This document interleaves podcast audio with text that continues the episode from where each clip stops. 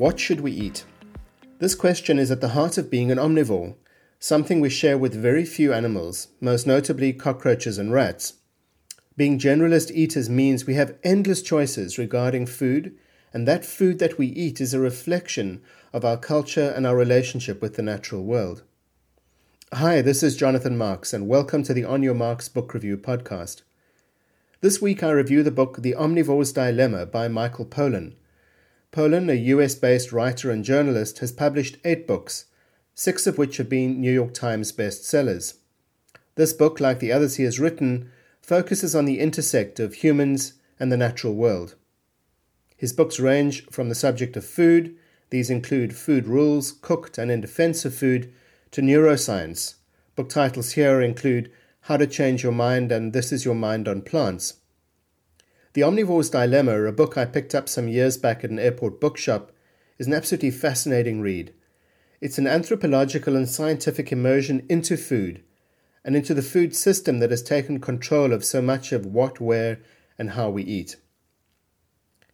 Let me say that this book, while some years old, is absolutely worth reading. Food binds us all together, not just as humans, but food connects us to our world and is the carrier of so much of our social and cultural fabric. We often eat with no real thought about the provenance of our food, handing over control, power, and decision making to food producers, supermarkets, restaurants, and those in the fast food industry. That it's no wonder we have become estranged from what we eat and finding an answer to the question, what should we eat? This book helps to clarify, at least for me, this very complex question. The author takes us on a journey of investigating three food systems industrialized food production, organic food, and foraging. Through each, he immerses himself, much like an anthropologist, in the system in an attempt to understand how these systems have emerged and evolved, or in the case of foraging, are sadly slowly dying away. The book ends with no treatise or suggestion on how to eat. That's left entirely to you. Although Pollan's book Food Rules is an indispensable guide for those who are looking for guidelines and want to learn from Pollan's experience and knowledge. He has, since writing this book, become something of a food evangelist and a proponent for breaking away from what is called the standard American diet. The book unfolds in an unusual order. The author starts with the industrial food system and industrial food production, in particular the role of corn or maize in this food system. He explains carefully how the natural system of planting food and rearing animals led to items on the supermarket that we all pretty much know and recognize lamb, potatoes, chicken, eggs, beets, etc. This all worked pretty well, and most farmers grew or raised a diverse range of products through the seasons. Farmers relied on nature and the natural process of fertilization of fields to grow each season's crops. Then along came artificial fertilizer, and with this, the realization that one could fast track nature and speed up production, getting food to market faster and getting more of it grown. All seemed like good news so far, except the increased nitrogen, among other things, has impacted soil quality, and the influence of the market, often through government intervention, led to the production of monocultures on more and more farms. Suddenly, farmers who grew so much of our food could no longer even feed themselves. At the center of this, especially in the US, is corn. As more and more uses were found for corn, principally among these as animal feed, this, along with soybeans, became the mainstay of American farms. Note that cows and other ruminants have no ability to digest corn. They are focused grass eaters, so while corn fattens them up quickly for market, it means they are sick much of the time and are reliant on antibiotics to keep alive. All that medication ends up in our food system and, of course, ultimately in us. Corn is the mainstay of global industrial food production. It is so versatile and malleable that Pollan estimates that in the average supermarket with around 45,000 different items, about half of those contain corn. Here's a quote from the book with Pollan speaking about the role of corn in our food system. When I started trying to follow the industrial food chain, the one that now feeds most of us most of the time and typically culminates either in a supermarket or fast food meal, I expected that my investigation would lead me to a wide variety of places. And though my journey did take me to a great many states and, and covered a great many miles, at the end of these food chains, which is to say, at the very beginning, I invariably found myself in almost exactly the same place a farm field in the American Corn Belt.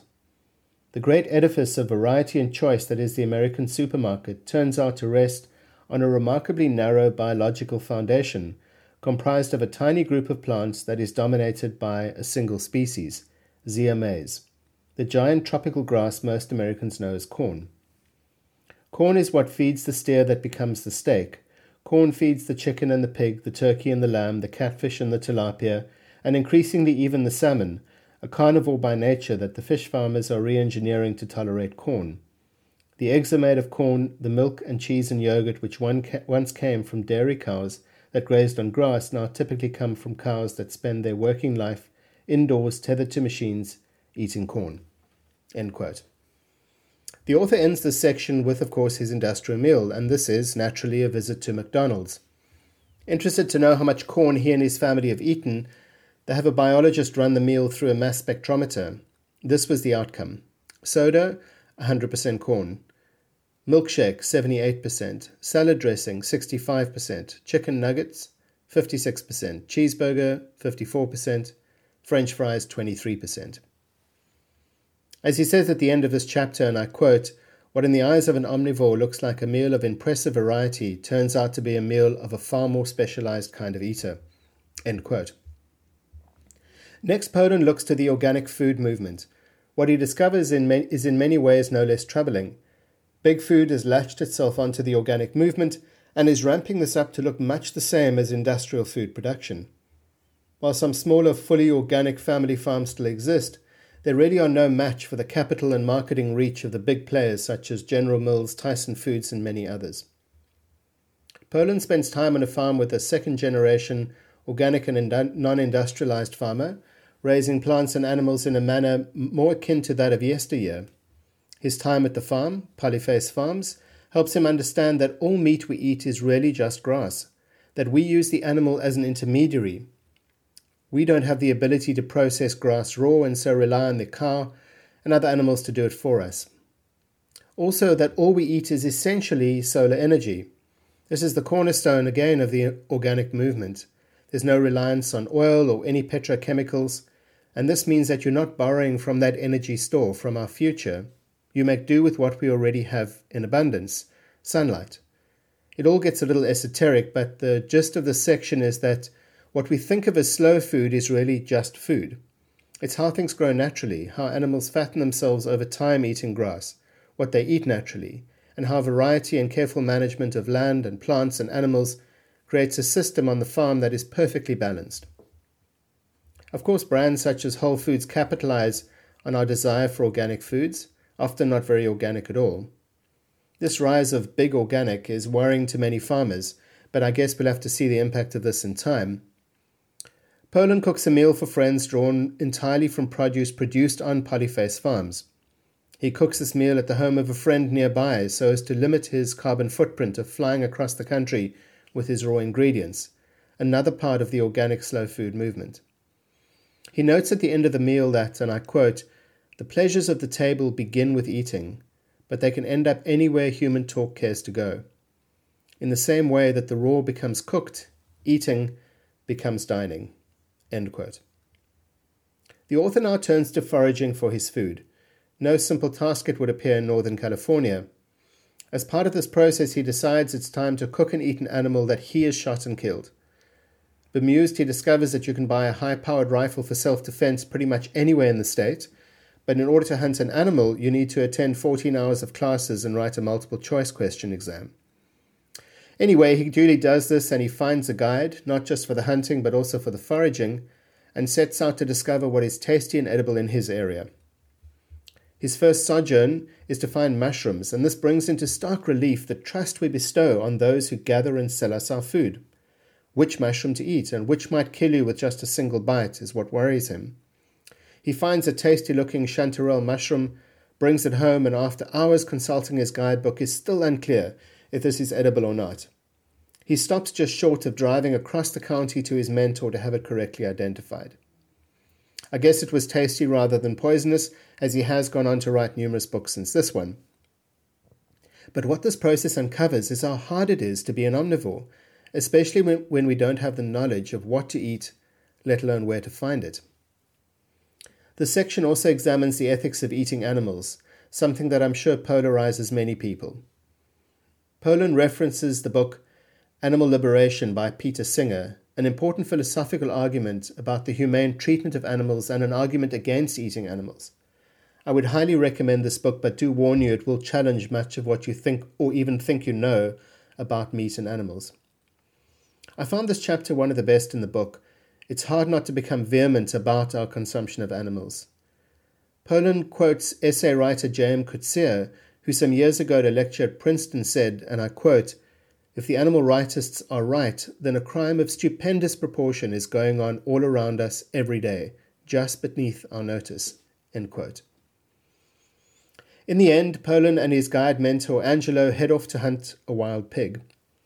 There's some confusion in the moment, and neither is quite sure who shot in fact killed the pig. The hunting story gets taller and taller as it's retold. But in these few lines, I find my great respect and admiration for the author.